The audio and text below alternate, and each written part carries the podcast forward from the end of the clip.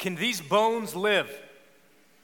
That's the question the Lord asked the prophet Ezekiel. Can these bones live? I wonder if you find yourself in a valley of dry bones this morning. We're going to talk today about what it means to believe in the Holy Spirit. In fact, this is the continuation of a sermon series we've been doing for several months now called Echo, in which we're looking at some of the basic beliefs of the faith using something called the Apostles' Creed, which is just a summary or a syllabus of the faith that goes way back to almost the second century in Rome. And today, the phrase we're looking at is I believe in the Holy Spirit. But before we can get to belief in the Holy Spirit, I think we're going to have to go through a valley of dry bones. Now, sometimes when we read the scriptures, we miss the whole context. And so we take a story here or a story there, and we miss some of the emotional intensity behind the story. For you to understand what it means for the prophet Ezekiel to be given a vision of a valley full of dry bones, you have to understand where he came from. In 586 BC, King Nebuchadnezzar and the Babylonians came and ransacked and overtook Jerusalem, ended the kingdom of Judah, and carried off the Israelites into exile in Babylon. So then they found themselves as strangers in a strange land. Their children were learning a different language, learning to worship other gods. It seemed as if the God who had made a promise to them through Abraham, the God of Abraham, Isaac, and Jacob, it seemed as if it was obvious that that God had abandoned them. And so Ezekiel finds himself trying to be the Lord's prophet, the shepherd of God's people in a place where God isn't worshiped and when the people are forgetting who they were. So he has this vision of a valley full of bones, dry bones. The valley of dry bones is a place of no hope. Have you ever been hopeless? I remember once when I was hopeless. I am the elder, the eldest of three brothers, and I remember once going with my brothers on a church trip to King's Dominion, which is a amusement park in Virginia where we're from. And my youngest brother was about 10 at the time, and he got it into his head that he wanted to win one of those ridiculous, gigantic stuffed animals that you win if you sink the right number of baskets at the carnival game. And being an older brother, and therefore it being my responsibility to tell him when he's being an idiot, I told him that there was no hope he'd ever sink any of those baskets. After all, I have the same basketball genes or lack of them that my brother does, and it was impossible. It's never going to happen. You can have no hope like that, but, but you can also have no hope in a valley of dry bones when it really matters. I read the story this week in the newspaper of this young guy who's 19 years old Last Wednesday, a week ago, he went on a crime spree, stole a car, had a handgun, had a getaway driver who was herself 17. And the culmination of his spree was just after midnight at Sherlock's Bar and Grill up here in North Dallas off of Park Lane when there was a man coming out a little bit after midnight, and this young guy, 19 years old, pulled out a, a gun and shot him, and he died. And the police quickly apprehended the 19 year old who confessed, and he said he didn't deserve to live and he might as well be put to death. And I think of the mother of the 36 year old man who was murdered. And I think of the mother, wherever she is, of the 19 year old boy, really, who was the murderer. And I think that's a place of dry bones. And I think, what does it mean that we live in a culture that raises up young men that think that the only thing that matters is some sort of street respect? and that it's only through the power of a handgun that they have any sort of power in their lives after all. And the human life is so meaningless that they'd be willing to end it just for a few bucks. See, there's neighborhoods in Dallas that are like that, that are like valleys of dry bones. Have you ever been in a valley of dry bones? Maybe you're there today.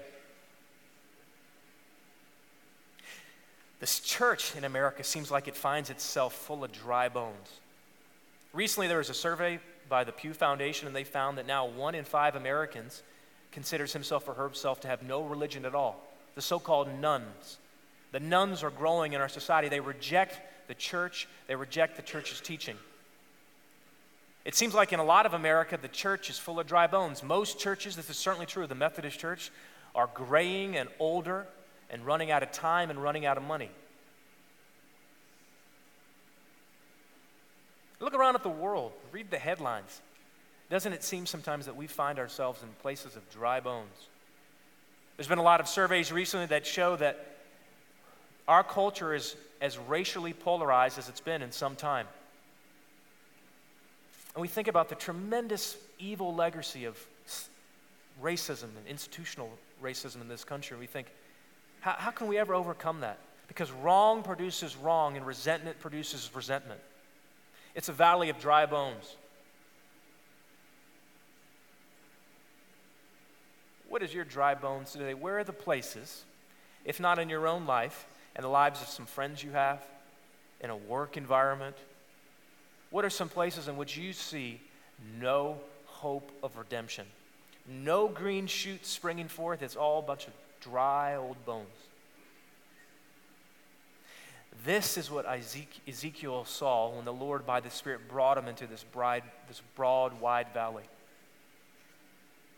And God asked this great, great question. He says, Ezekiel, can these bones live?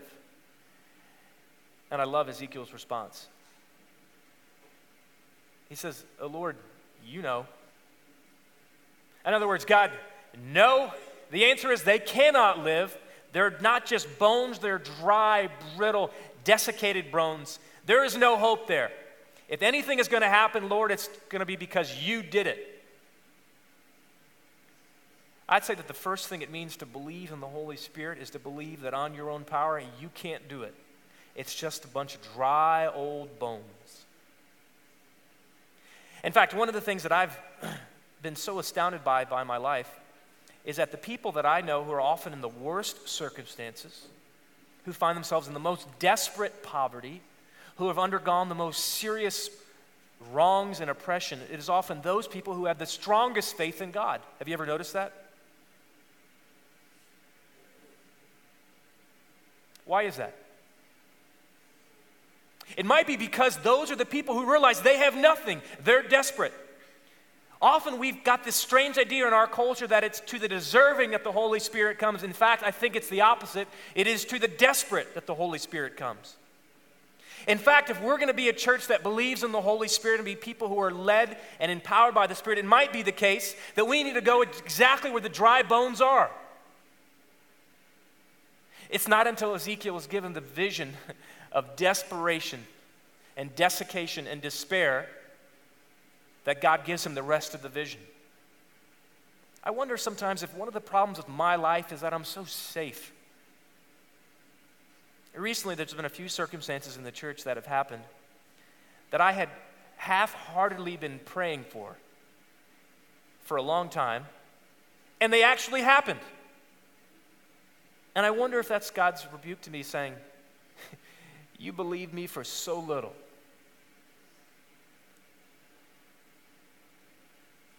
So Ezekiel finds himself in the valley of the dry bones, and God says to him, O Son of Man, can these bones live? And Ezekiel replies, O Lord, you know. See, the great thing about the story of the dry bones, in fact, it's the story of the scriptures, and it's the story of this church, is that the dry bones, the death, the despair, the destruction never have the final word. The final word is always God's. The first word was, let light be, and the last word will be as well. What's your valley this morning? Maybe you need to hear the rest of the story that Ezekiel was given from God. Can these dry bones live? God says. Ezekiel says, Lord, I don't know. And hear what God says Prophesy to these bones and say to them, Dry bones, hear the word of the Lord. This is what the sovereign Lord says to these bones I will make breath enter you, and you will come to life. I will attach tendons to you and make flesh come upon you and cover you with skin. I will put breath in you, and you will come to life, and then you will know that I am the Lord. What if one of the things it means to believe in the Holy Spirit is to go to the places of death and despair and destruction, whether those are in our own marriages and our own families, in our failing schools, and the parts of our city that are most riven apart by gang violence? What if one of the things it means to believe in the Holy Spirit is to go directly through those valleys of dry bones and prophesy in the same way that Ezekiel did? Because Ezekiel takes God's word seriously and he says, verse 7, I prophesied as I was commanded.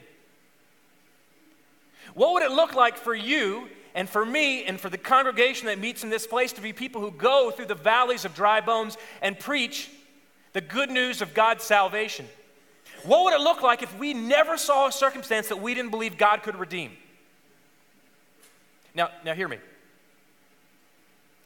You're already doing that.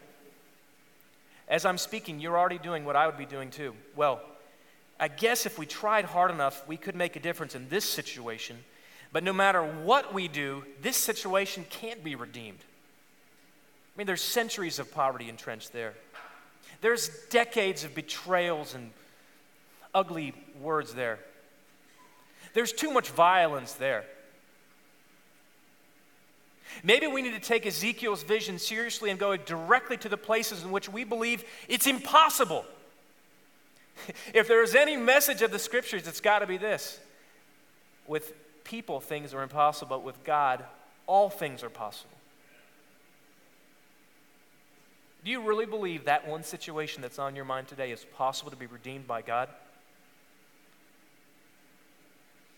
The Holy Spirit says it is. And Ezekiel prophesies as he's been told. And as I was prophesying, there was a noise, a rattling sound, and the bones came together, bone to bone. I looked, and tendons and flesh appeared on them, and skin covered them, but there was no breath in them. See, the Spirit of God is, is not just something that puts things together, it is the power that brings life. This is why it's so important for us to believe in the Holy Spirit. See, if it weren't for the Holy Spirit, we'd just be a bunch of people who come to a nice building on Sunday mornings with nice words, comfortable temperature, and decent coffee. But that's not who we're about to be. That's not who we're called to be. We're called to be people who profess belief in the Holy Spirit, that believes it's not just the structures of things that matters, it's the life that God breathes into it.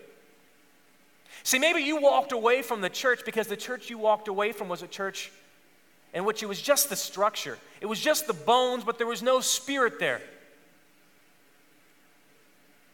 I think the saddest thing that could happen to, be, to this church would not be if we stopped being able to pay our bills and if people stopped coming. The saddest thing would be if the Holy Spirit stops blowing through this place and we became just a bunch of people. See, this is what separates the church from all other institutions. Obviously, the church is a human institution, we have light bills and boards of trustees, and we start at a certain time and end at a certain time, and we change with the seasons.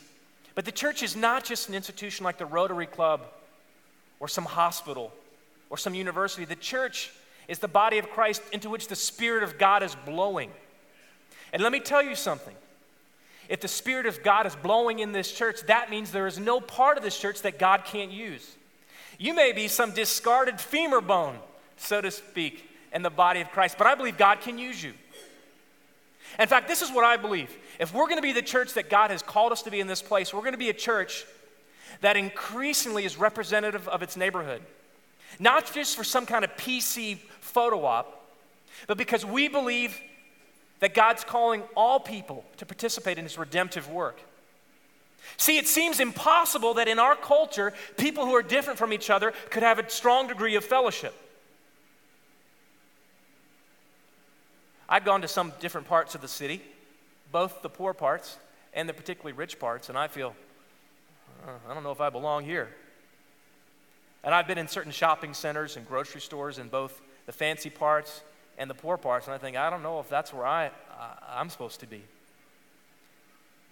See, I'm a Christian and I professed faith in Christ my whole life, and yet for me, I still often default to the idea that the only people with whom I can have any degree of fellowship are the people who look like me and talk like me and have a similar background and make about the same kind of money that I make. And friends, we have a long way to go. But I'd say that one of the glories of this congregation is the fact that we're already beginning to unlearn that lie and believe that when the Spirit of God blows in a place, people who have nothing in common apart from Christ are part of a new community, or even to use words in the New Testament, like brothers and sisters with each other. One of the symbols it'll be that the Holy Spirit is active in this place is when the people at Munger are the first to reach their hands across whatever social divide it is. When you find yourself with people whose skin color is different from you, whose bank accounts have different zeros in them than yours do, who talk different than you, who look different than you, one of the ways you'll know that you're walking in the power of the Spirit is when you walk up and reach the hand right across that divide. See, on our own, despite what the Disneyland songs say, we can't just be a small world and just get along. But through the power of the Spirit, even people who once were enemies can be reconciled in Christ. This is why the church matters, because what happens here on a Sunday is a symbol to the world of what the Holy Spirit is going to do in all places. I wonder if, if we're hearing Ezekiel's vision and are willing to walk right into that valley of dry bones, of long standing suspicions, even in this city, and are all for the peace of Christ. One of the things, one of the things I love about this vision is the bones coming together. This is verse 7. I prophesied as I was commanded, and as I was prophesying, there was a noise, a rattling sound, and the bones came together, bone to bone. I looked, and tendons and flesh appeared on them, and skin covered them, but there was no breath in them. What I love about this vision that Ezekiel has is that it, it's a process. However, the Holy Spirit works, the Holy Spirit seems to work in small, slow, often clumsy, and insignificant steps. But the conclusion is thrilling. You know what we've been doing here for the last two years? We've been just allowing bone to be placed on bone with a little bit of tendons and flesh covering it. Maybe you're here today and, and you haven't been to this church for a while because you thought, you know, I thought that church was going to be different. And they were just, just like all the other churches I was a part of. In some sense, that is inevitably true, isn't it? But the Spirit is at work. And each week, and each hymn that's sung, and each prayer that's prayed, and each sick person who's visited, and each fellowship group that meets, and each coffee cup that's drunk, I think that's just God putting bone to bone and covering us with flesh, bringing us to life rather than being despairing at the pace of God's change, I think we need to have new eyes to see what God is already doing. Now, I mentioned before, as if you at the very beginning of the service, that I wanted to kind of dress up today to see that, pretend that I might know what I'm doing. If you only knew how little I know, you would stop coming. Let me just give you one example. right here in this place, about a year ago, on a Thursday evening, a couple from this church had me do a vow renewal. They've been married for 10 years, and they had three little kids. And their in laws were with them, and a few siblings, and that was it. It was about 10 of us. And I lit the candles on a Thursday evening. And I came back in on Saturday evening to get something from my office. And I happened to walk into here and the candles had been burning for 48 hours. And this church was built in 1925, and this place is like a bunch of matchsticks. It's a miracle the church exists at all, let me tell you. But you know what was incredible was that I may not know how to blow out a bunch of candles, but the Spirit of God knows how to fan the dying embers of a marriage. And this couple, if they could stand up here and tell you, would tell you they were as low as one can possibly be in a marriage and through a series of miraculous and frankly painful circumstances, God has brought them to a new place, right through the valley of dry bones to a place of life. See, you and I, we're going to mess it up. Ezekiel doesn't even have the faith in God to believe that God can bring life out of dry bones. And yet the Spirit uses them anyway. How can the Holy Spirit use you? One of the things it means to believe in the Holy Spirit is to say, God, okay, I'm going to try to trust you. I'm going to go for it. I'm going to speak your word into that situation. I'm going to believe you for that redemptive miracle, even though I have to confess, to me, it seems impossible. Where are the dry bones in your life?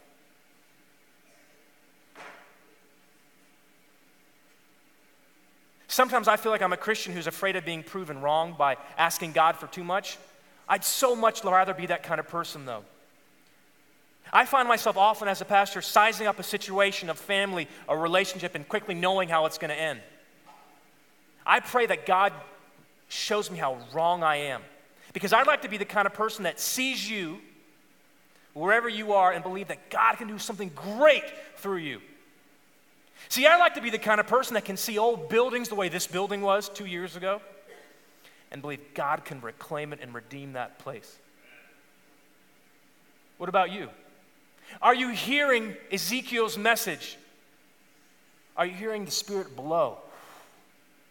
After all, the same word for spirit is the same word for wind and breath. And we might not know where the wind is coming from or where it's going, but we can tell when it's active.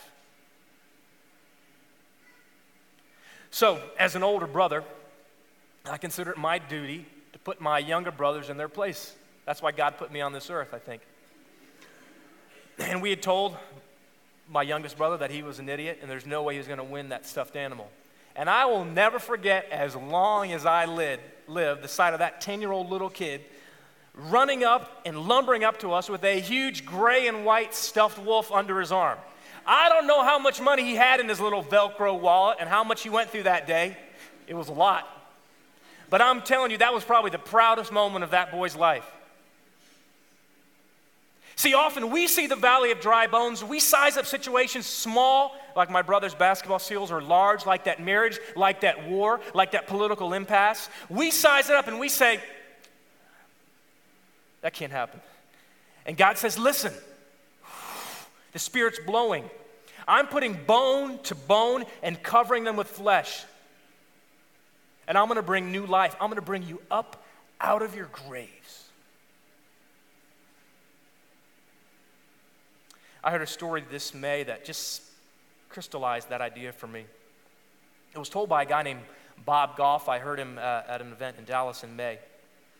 He's a high powered, uh, high flying attorney who has really given up a lot of his uh, legal practice. He's now, uh, you know, about retirement age, and he does a lot of work in Uganda. And he told this gut wrenching story about these witch doctors in Uganda who use little orphan boys and girls and mutilate them and use them in their witches' potions.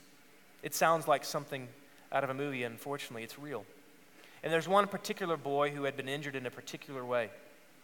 And Bob Goff met this boy and he brought him back to America through some miraculous circumstances and got him into a, a hotshot pediatric surgeon of the nature that was required. And he was able to fix the boy. But then Bob started talking about the witch doctor. And this man was just like evil personified. But fortunately, through the work of good people who are working and using even the justice system of Uganda, they brought him to justice. And he was convicted and he was thrown into prison. But Bob went and visited him in prison. And he shared the gospel with him. And in that prison cell, that man who was a witch doctor fell to his knees and professed faith in Christ and repented of his numerous sins. And I remember just thinking, my problem is I don't believe that that's what God does. I tend to see the white, bleached, dried bones in the valley and believe God's not going to work there. But I'll tell you one thing I've learned in the last two years of this church is that our God is in the resurrection business.